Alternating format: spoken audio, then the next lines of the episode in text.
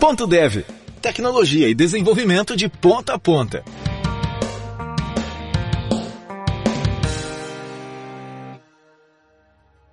Olá, ouvintes do Ponto Dev! No episódio de hoje, temos o prazer de receber um dos grandes especialistas em tecnologias Microsoft e também em arquitetura de software e solução, o Luiz Carlos Farias, carinhosamente conhecido como Gago. Com a trajetória marcante que o levou de desenvolvedor a arquiteto, o Gago é Microsoft M V P e tem uma vasta experiência em desenvolvimento, arquitetura de software e de solução. Nessa conversa, a gente vai explorar a sua jornada profissional, descobrir os projetos que mais marcaram sua carreira e mergulhar no mundo dos microsserviços. Por que que esse tema gera tantas controvérsias? Quais são os desafios reais ao adotar uma arquitetura distribuída? E como saber se sua equipe está pronta para essa transição? Se você tem curiosidade sobre microsserviços, arquitetura distribuída ou simplesmente quer conhecer mais sobre a trajetória de um dos grandes nomes da tecnologia no Brasil, este episódio é para você. Então, prepare-se para uma conversa rica em insights e aprendizados. Bora começar! Bom, então, vamos falar aqui com o Gago, Luiz Carlos Farias. Fala aí, Gago, beleza, cara?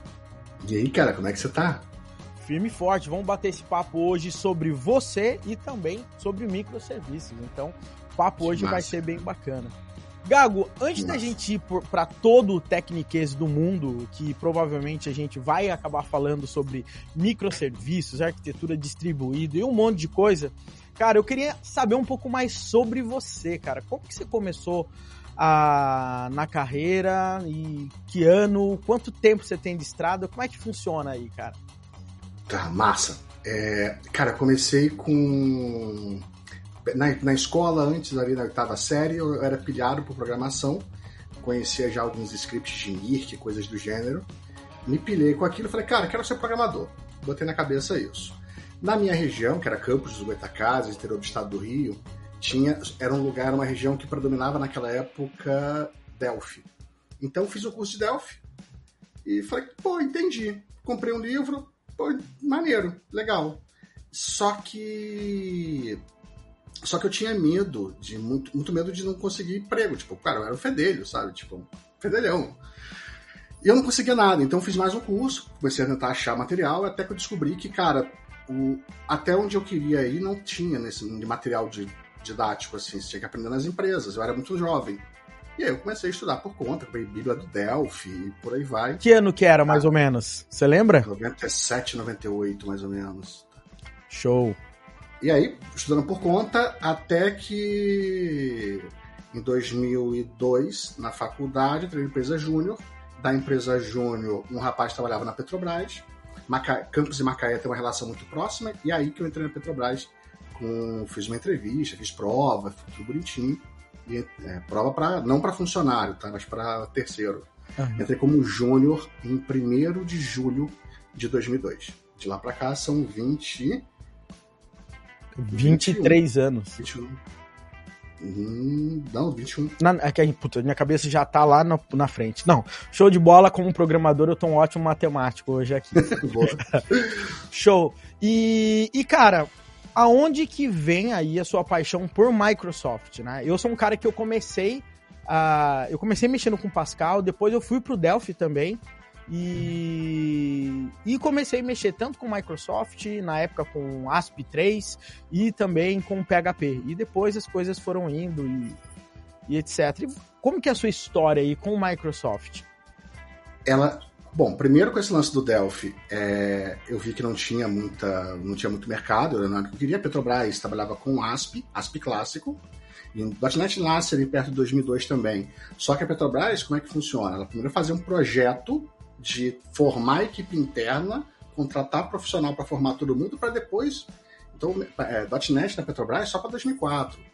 Eu participei dessa implantação, mas para entrar era A S P e os projetos eram A S P. Então, eu vim do, do Delphi para o A S P clássico, isso já me dá uma noção de múltiplas linguagens. Só que daí para frente, no ambiente Microsoft, foi mais por proximidade, mais por... eu gostei, enfim, me aproximei, gostei, e daí nunca mais larguei. E lá na Petrobras a galera começou, você acabou aprendendo ali junto com o pessoal lá dentro da Petrobras mesmo, a, com a parte do, do .NET e etcétera. Tá. Ou você começou sua jornada separada ali naquele momento? Na, tá, tem, tem uma parte engraçada que é o seguinte, na Petrobras eu entro em julho e, e logo quando eu entro eu vejo um mundo corporativo, que é absurdamente estranho, tipo, Você, tá, você tava no, no sótão de casa, no quartinho de casa, sozinho, e daqui a pouco você tá numa empresa com... Você vê cem devs. Tipo, é absurdo você ver cem devs. E, principalmente naquela região, que as empresas tinham cinco devs, três devs. cem, um andar inteiro só de devs. É, é, estranho, é estranho. E tinha uma galera, tinha uma galera que era de um grupo que tomava decisão. Então, a galera, quem, quem desenvolvia no dia a dia não tomava decisão, muitas decisões. Não tinha liberdade, autonomia... E tinha uma galera que tomava decisão. E eu sempre me interessei por como as coisas funcionam. Eu era aquele cara que quebrava carrinho, blá blá, quebrava carrinho, quebrava brinquedo para poder entender as coisas. Eu queria entender como é que eles faziam essas paradas. Eu entendia por que, que, eles, tomavam, por que, que eles tomavam decisão. Quem são esses caras que tomam decisão? Por que, que tem esses, enfim, esses alecrins dourados tomando decisão aqui nessa parada? E eu me interessei, me apaixonei pela parada e, fui, e comecei a ser o pentelho. Eu fui muito motivado, muito... É, eu, trabalhava, eu trabalhava bastante e também chegava em casa, também comia, comia material. Muito mais livro do que site, porque naquela época era meio escasso, mas ainda assim é, comia bastante código. Então, era comum, cara. No dia seguinte eu vinha com uma parada nova e ia, ia na galera lá perguntar e eu fui começando a entender a mecânica deles. Eu fui sendo pentelho, cara, que assim, o mais, o mais motivado daquela galera. Pra mim era um parque de diversões. Não era trabalho, sério. Tipo, não parecia trabalho. Era, eu tava, assim, é, bobo com a parada. Até que em julho... Não, em, em maio do ano seguinte eu tava no time já, de arquitetura. É, então eu era o, meio que estagiário, meio que o júnior ali, meio que o, o, o, um, um faz tudo ali com eles. O A S P um, né? Aspone, é, o famoso faz tudo ali que tava pra tudo quanto é lugar, né? Aí é o ponto. Esse era o time que, que aprendia o .NET primeiro, pra poder fazer o framework, fazer a estrutura, fazer a implantação, fazer todo o desenho da nova arquitetura.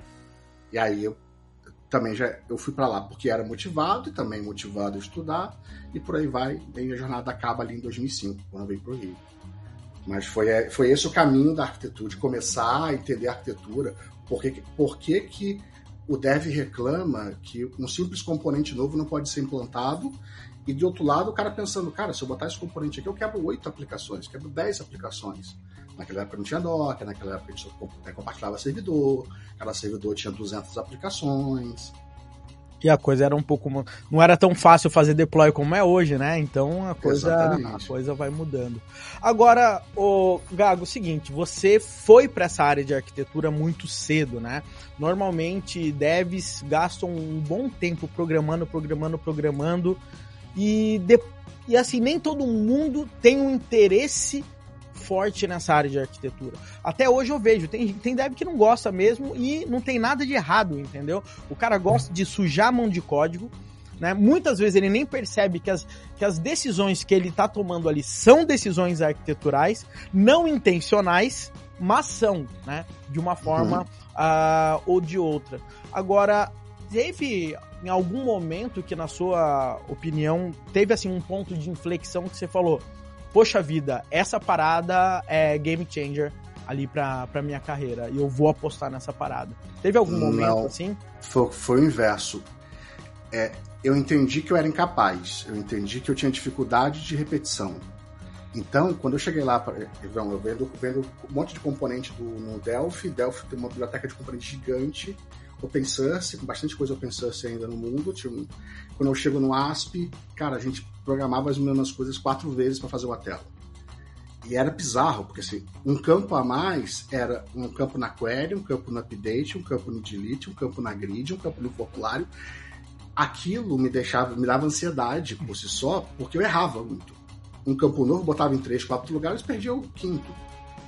Era assim, assim, aconteceu isso por algumas vezes. Aí eu comecei a componentizar minhas coisas. Eu comecei a ser estratégico pra cara, eu tenho que arranjar um jeito de eu conseguir trabalhar. E aí eu comecei a desenvolver esse pensamento de ser mais estratégico. Foi assim que essa progressão do time de dev para o time de arquitetura veio por isso, veio, veio desses pequenos... Eu tinha uma coisa que a, gente, que a gente usou em larga escala lá que eu fiz, foi um cara chamado Gagrid. Eu fiz nesses sete meses. Nesses sete meses aí de novato até chegar no time. É, porque eu escrevi uma vez só as coisas. Então, era, era botar um carinha no... Claro que, arquiteturalmente, hoje seria um problema. Apego ao, ao, ao, ao I E na época, tinha umas coisas dessas, né, nesse, nesse componente. Mas era um componente que quebrava um galho para a empresa toda depois. Então esse pensamento veio daí, veio, da, veio dessa ideia de que, cara, e muito da intenção de entender por que, que as decisões são tomadas. Porque me dá, isso me dá segurança.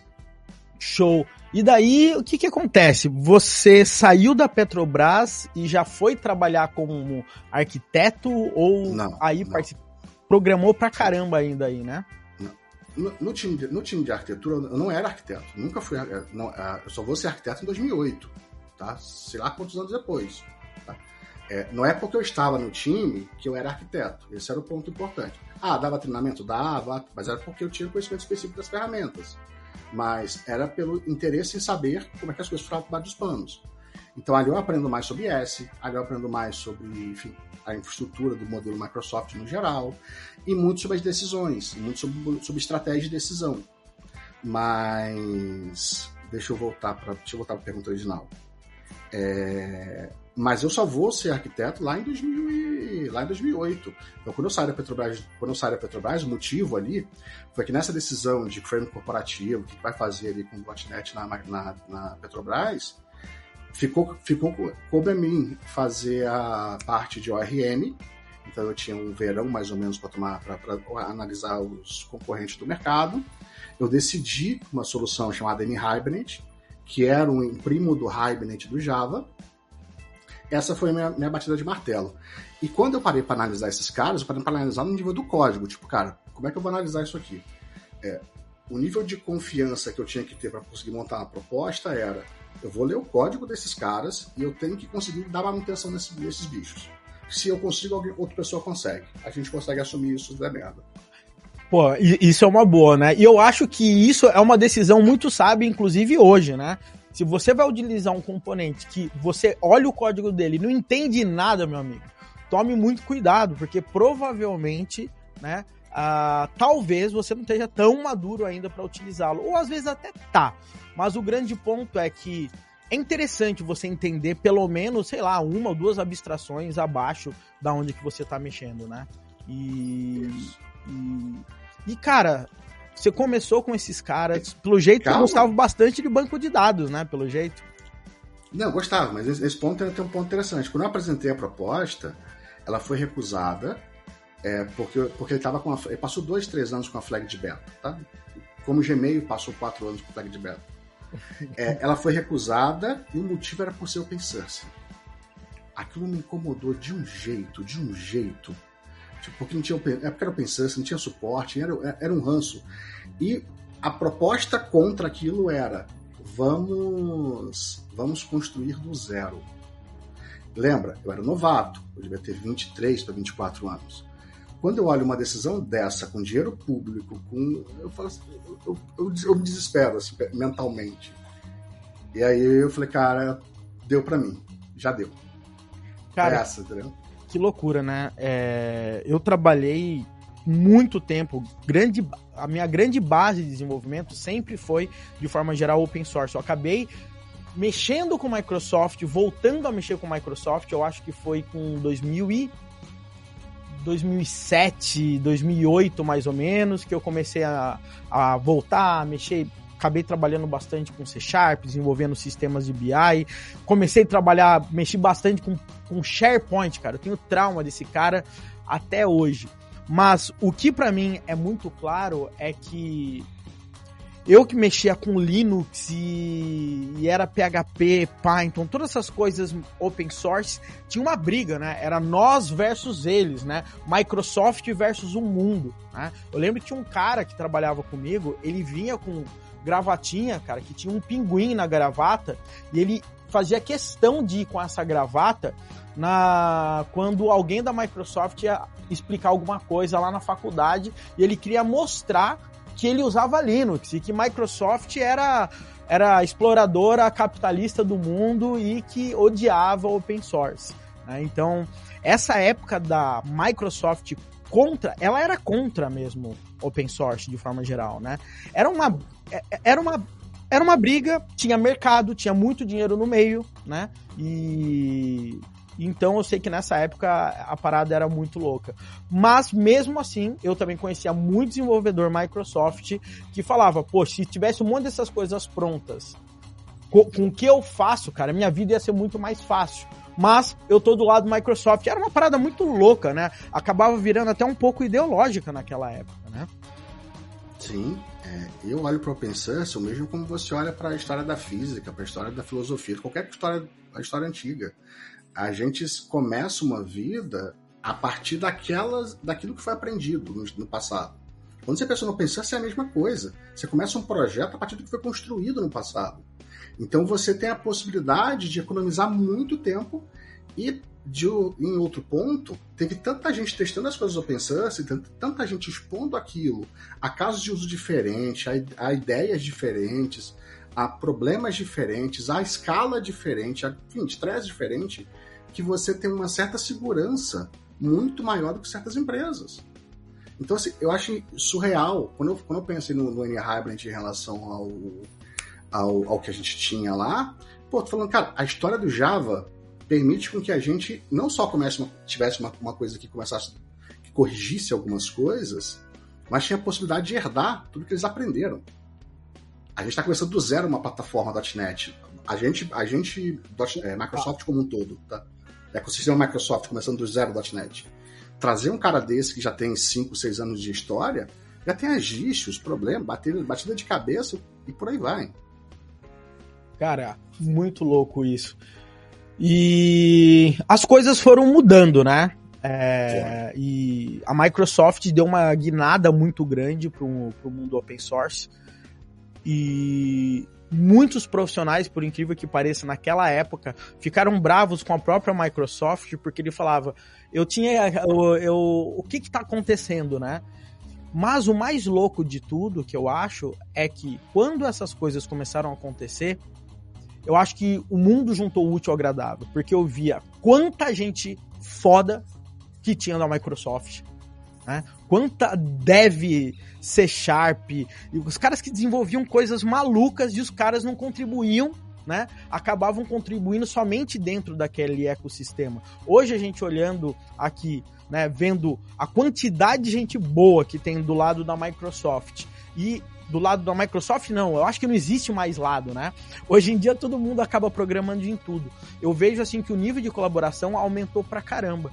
Agora, em qual momento você percebeu aí que você, um, tinha que entender mais de arquitetura e dois, também tinha que entender um pouco além do que você tinha no ambiente Microsoft, né? Porque de uma forma ou de outra, a... todo mundo hoje em dia, de uma forma geral, né, mesmo quem trabalha com Microsoft, quem não trabalha, etcétera, tem que sair da sua bolha, né? Tem, cara, eu trabalhei, sei lá, quinze anos com P H P. Mudar de linguagem pra mim foi um negócio difícil, cara, né? Eu gostava da linguagem, eu gostava da comunidade, né? Se eu fosse pro outro lado, será que eu ia estar tá traindo alguém? Não sei, cara. Eu acho que é uma coisa loucura de dev que acontece na cabeça, ainda mais quando você tá no começo da carreira. Como que foi, o, o Gago, no, no, lado, no seu lado, a sua paixão aí por arquitetura? Porque hoje, quando você fala em arquitetura, seu olho brilha. Como é que a coisa funciona? Cara, foi lá atrás, em dois mil e dois. Quando eu entrei na Petrobras, a primeira coisa que eu vi foi quem são as pessoas. Aí você acha um monte de devs, uns mais sênios, uns menos sênios, uns mais novos, uns menos novos. É, e uma coisa interessante era, tinha uma galera, tinha uns devs que estavam junto comigo que eram muito safos. Eles, assim, eles não só entendiam o que eles faziam, mas eles entendiam bem do, como as coisas funcionavam por trás. E era uma galera que... Ela não, não era uma galera assim que trabalhava de forma absurda. Era uma galera que ela queria fazer às oito horas. Mas as oito horas eram tão bem feitas que nenhum projeto atrasava. Então você via no dia a dia um, um grupo que você, você sabia do comportamento mais relapso. projeto atrasava, dava, capotava, ou, ou era uma coisa muito comum você submeter um projeto e ele ser recusado por uma validação de código, inspeção de, de qualidade, qualquer coisa do gênero. Quando essas coisas travavam, gerava um comentário, uma discussão, alguém reclamava no almoço e tal. Quando, e, então esses movimentos aconteciam. E tinha uns dois, dois três caras lá, cara, que era assim, era em velocidade cruzeiro, tipo, parecia que não, não tava lá, sabe? Tipo, era, o cara fluía, entendeu? É, entre, só sabia a notícia boa, tipo, entregou, resolveu, não sei o que lá, e você fala assim, cara, o que que é, que que é esses dois... E, assim, e a galera do surf, tranquila, light, tipo, de boa... É, tipo, eles só queriam fazer o trabalho bem feito, o menor, menor, é, menor atrito possível, pra pegar a onda deles e, enfim, e, curtir, e fazer a curtição deles lá. Era isso, entendeu? Era essa a dinâmica. Isso me chamou a atenção, que tinha um jeito diferente. Aí eu fui entender como é que os caras trabalhavam, né? É, basicamente era, era entender a arquitetura e entender quais eram as regras do jogo. A segurança, por exemplo. O que, que é, o pessoal entendia, ao invés de submeter pra ver se passava, só, não, o que, que tem aqui? Tá aqui. Então o jeito de entender, de entender a regra do jogo era muito diferente. Quando eu, eu aplico isso logo nesses primeiros sete meses e vou logo para o time, é um puta reforço. Então, assim, era óbvio que para mim, tipo, o caminho da vida era esse. Então não teve muita catarse de, cara, um ponto de inflexão lá na frente, tipo, putz, isso, clicou isso. Não, foi logo de cara, tipo, eu olhei pros caras e falei, pô, quero fazer o que eles fazem, tá bom, mas o que, que eu posso fazer melhor que eles? Eu tenho, eu tenho mais vontade. É isso que deu diferença. E aí foi. Cara, que loucura.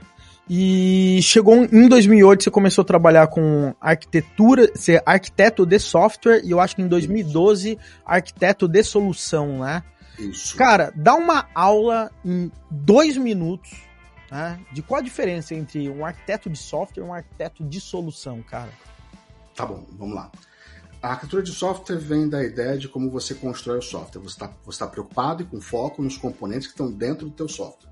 Então, está a relação entre eles, como é distribuição entre eles, responsabilidade de cada um. Então, você vai olhar classe, tecnologia, vai olhar como eles interagem entre si, que patterns você está aplicando ali dentro, como é que você resolve os problemas de negócio com aquela, com aquela arquitetura ou simplifica a tarefa do dev no dia a dia. Então, você está olhando muito do teu, do teu foco, está na, naquele projeto específico que você está construindo. Essa é basicamente a arquitetura de software. Quando você vai olhar para a arquitetura de solução, você vai olhar para algo mais macro. Como é que as relações acontecem entre projetos. Então, você vai olhar como dois projetos podem compartilhar uma, uma, um, alguns elementos arquiteturais. Você começa a perceber que sua arquitetura ela não é... Como você vai evoluindo, você, sua arquitetura não é mais só código. Não é mais seu código e seu banco de dados e sua tela. É, tem um componente a mais como um Redis, um GrabbingTQ, um A P I Gateway. Você começa a ter uma visão de como você reaproveita as coisas, encaixa isso numa arquitetura macro para N projetos. A arquitetura de solução vai, vai dar essa visão como um todo de uma solução, de como você compõe essas coisas. E às vezes, a parte da composição sequer é um software que você construiu, é um software que você comprou, que você contratou, que você integrou. É, então esse é o desenho como um todo. Muito da arquitetura de, de solução é confundido com infraestrutura porque você toca muito nesses componentes. Então, você toca muito em A P I Gateway, toca muito em proxy reverso, em mensageria, Kafka, ou RabbitMQ, ou qualquer alternativa, N A T S, ou qualquer alternativa do gênero. É, toca em servidor, em dinâmica de, cara, como é que eu vou fazer deploy desse cara? Vou usar container ou não vou usar container hoje em dia? Então, tudo isso, às vezes, parece infra, mas é um olhar sobre a arquitetura da coisa, sobre como você desenha aquela arquitetura como um todo, como você projeta essa, essa aplicação. Cara, é, é engraçado, né? Você falou várias vezes, pô, parece infra. É que tem infra, né? Mas não é porque tem. Algo tem a infra que o que você tem que olhar naquele momento é especificamente a infra, mas sim o componente em si, né? Porque não necessariamente o arquiteto de solução vai ser o cara que em algum momento vai ter que gerenciar aquele negócio. Jamais. O cara vai mostrar como que aqueles componentes estão se relacionando. E, e na sua opinião, como que foi aí essa sua transição, né? Você começou a trabalhar com ar, como arquiteto de software, foi para arquitetura de solução. E, cara, na sua opinião, qual foi a sua maior lição que você teve a, em ter essa visão de dev, arquiteto de software, arquiteto de solução, assim, tem alguma, alguma lição aprendida que, que você gostaria de contar pro Gago, sei lá, alguns anos atrás? Cara, tenha menos medo. Assim, eu, t- eu tive medo de, de sair da trilha. Então, por exemplo, eu abdiquei de mobile, de estudar mobile, não estudei nada de mobile, para me dedicar a como melhor funciona a minha aplicação rodando. Melhor no I S, depois melhor no, no ambiente Windows como um todo, aí depois, anos depois, melhor com Linux. E eu fui negligenciando o mobile para outras coisas. Isso me gerou um certo receio na, na volta de dois mil e oito, dois mil e nove ali. Então, me gerou um tipo mobile bombando. E eu, eu falo, cara, não, não é isso que eu quero, não é essa parada, não é isso. É, isso vai me diversificar mais, mas não vai me dar a profundidade que eu quero. Eu quero profundidade, eu quero especialização, de sentir conforto e confiança. Então, então naquela época ali de dois mil e oito para frente, eu começo a entender, eu começo a pegar arquitetura, restauração de aplicação e começo a ver, conseguir dar alguns saltos pequenos até nas, nas aplicações que eu fazia. Sal, saltos eram... Estou com um problema, tem uma solução, vamos implementar aqui e resolver esse problema. Só que, em algum momento, eu via que as minhas soluções eram limitadas em certo ponto. Então, por exemplo, em dois mil e treze, em quinze, eu pego, vou dar, o quinze é o melhor projeto que eu posso dar de exemplo para isso. Eu saio de uma aplicação de dez usuários para mil usuários. Só que, quer dizer, com dez usuários ela capota, com, com mil ela tá tudo bem. Então, esse foi o projeto ali de oito meses. Ótimo. Ótimo, resolvido, um puta case, massa. Só que o ponto era, o que eu tinha de conhecimento não era capaz de fazer isso para cem mil. Então eu estava perto do limite do que eu era capaz de entregar. E eu vou, eu vou encontrar isso em diversos momentos ali para trás de dois mil e oito até lá. Eu vou sempre achando, putz, não é... Beleza, consegui fazer uma coisa legal aqui, que é isso maneiro, mas... E se fosse... No fundo, maior? Né? Aquela questão, né? Que você é, sempre tipo... coloca. Mas, ó, eu entreguei, mas eu sei que, né... É, eu não conto, eu não conto pra ninguém, mas eu sei que não, tipo, se fosse o dobro não dava, se fosse o triplo não dava. E você tá vendo no, no, no mercado, Facebook e, e Orkut e sei lá o que, e aplicações que, cara, é outro dev, o cara não é de outro planeta, tipo, é outro dev que tá construindo aquilo ali, o cara também coda. Então, você, quando você pensa isso, fala, cara, o que, que esse cara faz, meu irmão? E você começa a descobrir, assim, e ao longo do tempo todo você vai descobrindo que no final do, no final do dia tem um monte de conteúdo oculto que ninguém conta, porque é complexo de contar e porque ninguém compra esse conteúdo, entendeu? Que é assim, como é que as coisas grandes funcionam? Por que que, por que, que todo desenho de arquitetura que eu pego de escala tem mensageria, cache, proxy reversa e pega? Por que, que isso tudo tá, é tão estereotipado? Que, que conhecimento? Quem que disse que precisa disso para todo mundo? Por que que vocês estão, de onde vocês estão copiando, eu quero copiar também, entendeu? Né? E você fica olhando, pô, o cara é dev, tem if e else no código igual o meu, né? Mas alguma coisa tem de diferente. Mas exatamente. O mais louco de tudo, cara, é que quando a gente olha, né, tudo é dev, mas ao mesmo tempo, cara, existe um abismo de conhecimento enorme quando chega num uhum. momento de uma aplicação que rodava com dez, ir para dez mil, ir para cem mil, um para um milhão. Tem um abismo muito grande. A aplicação faz a mesma coisa, mas ela é uma aplicação totalmente diferente, né? E eu acho que esse tipo de conteúdo é difícil até hoje encontrar na internet. Por quê? Justo. Porque provavelmente noventa por cento das pessoas não vão precisar, né, desse tipo de coisa. Sim. É, eu Sim. acho que é, esse tipo de coisa... é muito louco. Agora, cara, você acabou falando sobre mensageria, é, componentes se falando, sistemas se falando, é, reuso de componentes entre aplicações.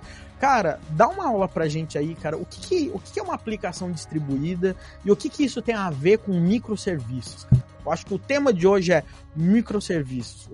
Como é que funciona toda essa história? A gente vê que para alcançar mais carga de trabalho, quer dizer, mais demanda, alcançar mais usuários, executar mais tarefa, a gente vê que as aplicações escalavam verticalmente.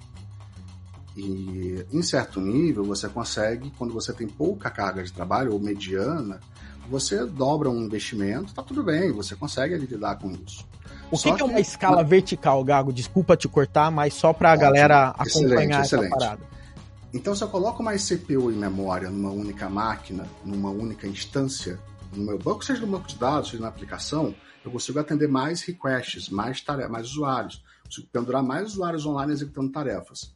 E tá ótimo, é um modelo que a gente fez por muitos anos. Só que quando a gente começa a, a ver custo, a gente falar, beleza, vou chegar do mil, dois mil usuários, bota ali mais três vezes o investimento e tá tudo bem. Só que quando você começa a crescer, você começa a ver que esse investimento começa a ficar muito mais caro. Então, a cada vez que você bota mais, mais hardware, chega num ponto que você vai pagar zilhões para não ter o ganho de fato que você queria ter. Então, você começa a olhar e falar, é, tem que, temos que pensar numa alternativa.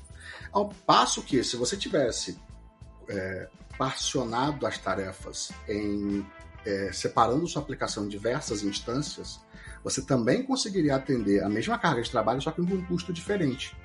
Só que aí vem, vem alguns problemas da computação distribuída. E aí você tem uma série de complexidades novas para distribuir a aplicação. E eu estou falando só, beleza, vamos falar de só é, botar mais instâncias, só escalar horizontalmente. Quer dizer, eu pego uma caixinha e copio ela diversas vezes. Então, minha aplicação, que era só um web server, agora eu tenho dez. Eu tenho dinâmicas específicas dessa, dessa topologia nova de ter dez web servers, mesmo que o banco seja centralizado. Mas eu tenho uma, uma, uma diferença que é, agora eu tenho que me preocupar como é que eu lido com cache, como é que eu lido com os dados que estão na seção do usuário, será que vai ter afinidade, será que não vai ter? Então tem um monte de complexidade muito peculiarzinha desse tipo de aplicação quando você começa a distribuir. A evolução disso é você, beleza, conseguir é, fazer um balanceamento de custo legal e melhorou. Só que você também começa a perceber que vai chegar em certo nível que você vai ter que quebrar também a sua, o resto, o seu banco, outras estruturas. Você vai começar a lidar com mais quebras. E cada vez vai ficando mais complexo. Então, em outro ponto, você começa a entender que essa relação entre componentes que se falam, então se você tem que falar com A P I de pagamento, só que se você tem uma A P I confiável, ótimo para você, mas talvez você não tenha uma A P I tão confiável. Talvez a tua A P I, a API que você usa para pagamento, ela pode ter algum problema. Então você começa a ver a arquitetura, resolver na arquitetura de software e na arquitetura de solução, jeitos de lidar com isso para que você tenha mais segurança. E essa segurança não é dizer que ela não vai falhar, é dizer que se ela falhar, você contorna, você faz mais tarde, você tem capacidade de garantir que, mesmo que tentou e não conseguiu, aquilo ali não está perdido, eu posso retentar mais tarde. Jeitos e técnicas, padrões que vão ajudar você a lidar com isso. Em algum momento você começa a entender que vê esses universos, as aplicações vão ficando maiores, mais complexas, mais densas, e essa densidade faz com que você comece a ter problemas na hora de evoluir roadmaps. Então você começa grandes monolitos, que começa a gerar complexidade para implantar a produção, para botar um caso de uso novo. Porque você tem dez tarefas acontecendo ao mesmo tempo, cada uma mexendo de forma certamente radical em algum ponto, e uma nova tarefa não pode ser, ser executada porque as outras vão, que, vão quebrar. Quando isso acontece, você começa a entrar em deadlock de tarefas. Não é a aplicação em produção, é tarefa mesmo que consegue ser gerenciada. E aí você começa a pensar em desenhos alternativos que você vai buscar, por exemplo, uma fragmentação dessa aplicação em busca de independência, e essa independência te gera a capacidade de você seguir um roadmap nela inteiro, nessa, nesse tal componente que a gente está chamando aqui, é, de forma independente, de tal forma que você desacople, então você desacopla para poder reduzir essa, essa intervenção nos roadmaps e dar autonomia para cada um evoluir de forma, de forma independente, ganhando aí o que a gente vai chamar mais tarde de microsserviço. Então, no final das contas, quando a gente, com o Adrian Crocroft fala da, da Netflix, ele fala do cenário dele, cara, eu tinha um monolito aqui, eu tinha cem, cem devs, esses cem devs chegava, dava, um, dava um problema aqui no build de sexta, eu tinha que mandar um e-mail para cem devs para descobrir de onde, onde era o causador do problema dessa release com, com peça de marketing pronta para o final de semana. Como é que lida com isso? Vamos quebrar. E aí que ele descobre um monte de cenários também de benefícios dessa quebra depois. Mas o microserviço nasce dessa ideia de você quebrar para ter independência. E aí você ganha também na escala, ganha também flexibilidade, ganha também num monte de coisas técnicas, mas o principal motivo é negócio. É você ter essa independência no roadmap. Cara, a gente está em dois mil e vinte e três e por um bom tempo muita gente falou, cara, microserviço é o que há.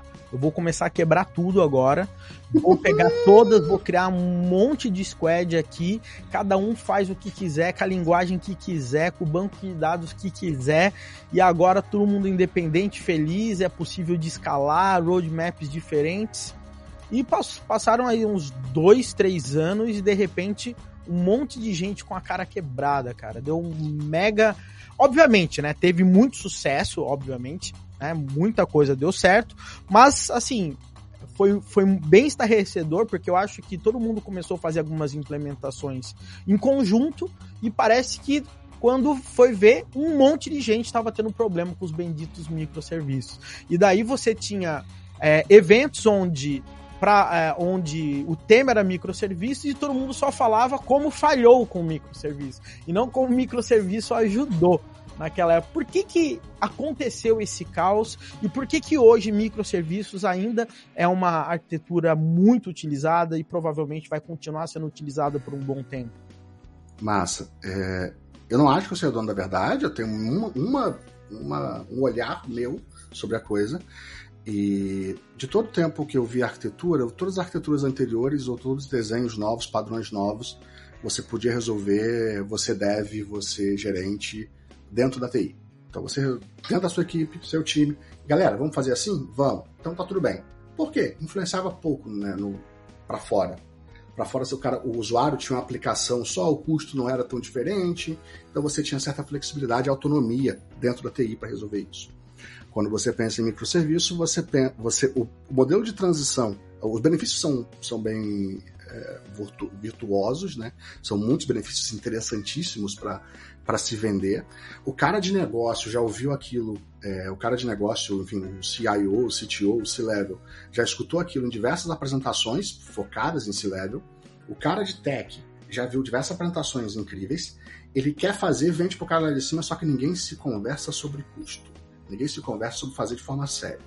E ao longo do, da história, a gente vê que o, o modelo de estudo vem sendo cada vez mais fragilizado, as pessoas buscam menos, é, tentam entender, por, às vezes por grupo, no Telegram, às vezes tem, tem gente que faz perguntas extremamente complexas, que merecia um livro para se responder, mas quer uma resposta simples, de três linhas, não dá. É, e, é, e é, isso acontece. Então, quando você vai, se você não entende o porquê das coisas, para mim o problema grande é esse, eu não entender o porquê. É se convencer com fácil. E daí, cara, aí, assim, o que, que dá de problema?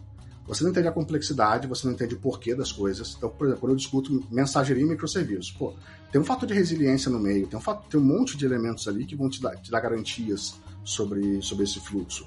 E o elemento, a presença desse cara ali faz com que você tenha um acoplamento frágil para que, o, se o outro capotar, se o outro estiver fora do ar, tá tudo bem com você. E as pessoas não pensam, pô, se eu tenho um microserviço, botei um Kubernetes aqui, logo é tudo resiliente. Não, não é, cara. Se tu, tu dá tudo chamado de A P I, em algum momento você vai ter uma quebra de um que vai quebrar o outro.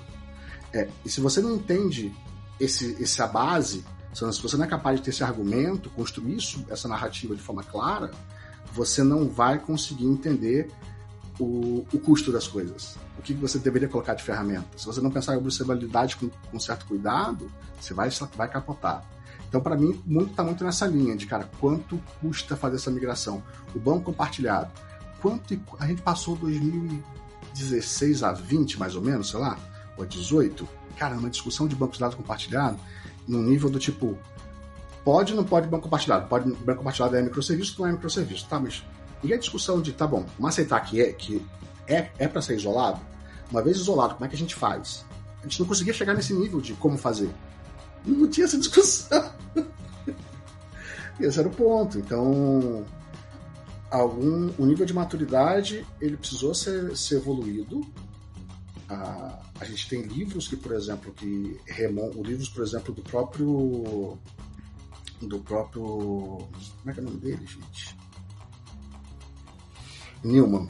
Os livros do Newman, Sam Newman. O Newman, na versão dois do Build Microservices, ele faz um prefácio que merece uma... Todos, todos que trabalham com microserviço ou que estão interessados mereciam ler. Só o prefácio, só assim, ler o prefácio inteiro, de ponta a ponta, sem, sem deixar uma palavra fora, do, fora da, da, da leitura. Porque você vai entender o que está tentando desfazer. Essa ideia do, do microserviço first, a ideia de que o microserviço é para tudo. Não foi ele que implantou isso. Foram conceitos que acabaram... É, de, é, em função dos benefícios ou do que foi vendido como sucesso, ficou óbvio que parecia óbvio que era o futuro. Tá. Agora, na sua opinião, cara, é, hoje em dia microsserviços assim já virou algo normal. Tem muitas já. empresas, né? Eu acho que já, já é uma ideia, conceitos assim, extremamente consolidados. Por outro lado, ainda se vê muita gente batendo muito a cabeça ainda trabalhando com microserviços. Gago, como que eu sei se o meu time, tá, é, ele tá maduro o suficiente para eu conseguir implantar nos meus projetos, né? Partindo do princípio que eu tenho a necessidade, tá? Partindo do princípio que eu tenho a necessidade. É, de forma prática, eu juro que eu não tenho essa resposta. Assim, o, que me, o que me dá a entender que, assim, eu não sei o que, que, o que determinaria que um time está pronto. Eu sei o, quais fundamentos a gente pode olhar para lá, para o que já está pronto, e falar assim, putz, tem um bom indicador. Quanto mais itens do checklist você cumprir, mais fácil de você estar tá pronto para ir. Então, você já está num processo de automação completo dessa implantação, você, os fluxos estão bem definidos para isso, você está começando a pensar já em releases mais curtas, e ao invés de planejar grandes releases para meses ou ano até, de, como é que você está lidando com isso? A... Você está planejando verticalizar ou ter uma visão mais vertical de ownership dos próprios serviços em si que você está desenhando? A gente poderia chamar o que não é microserviço de módulo, de monolito.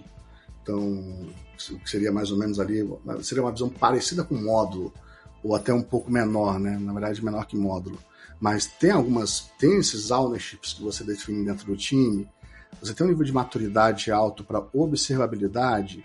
Quer dizer, você, tá, você tem detalhes, você consegue pegar uma exception que deu em algum lugar, olhar para ela e fazer um teste que valide se ela, se ela existe no teu ambiente local, ou, no teu, ou uma integra, um teste de integração no teu ambiente, sei lá, de homologação.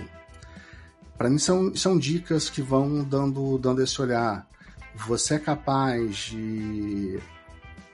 de ter uma infra imutável para essa, essa aplicação rodar, você, come, você garante que você tem é, escala dessa aplicação, então como é que você lida com isso? Você consegue, se, se separasse o roadmap seria bom para você? Então começa a olhar para esses, esses fatores, começa a, a falar assim, cara, tá, parece que está indo, parece que está indo na direção. Tá? E óbvio, em algum momento a gente vai falar de banco compartilhado, de falar, cara, tá bom, a gente pode quebrar, pensar em quebrar esse banco, porque tem empresas que falam assim, não, não vou quebrar nunca. Eu não vou quebrar nunca. Nem, nem, nem rela, nem chega perto, entendeu? Software é software, banco de dados é banco de dados é. E acabou, né? Todo mundo... Exatamente. E acabou. Então eu vamos lá. Assim, ó, eu meio que guardei de cabeça o que, que você falou de alguns pontos e eu acho que pode ser uma checklist pra galera. Fluxos, pipelines de entrega automatizados, né? Quanto mais você tem isso, mais rápido você consegue entregar e também você consegue evitar falhas que humanamente é muito comum acontecer se você faz o build manual, por exemplo, da sua aplicação. Né? Uma Outra... das coisas que você ganha como garantia é a, a, obrigatoriamente teu código está versionado, pelo menos. É essa mínimo, já é, né? Por exemplo, é, tipo, essa é uma falha que você já mata.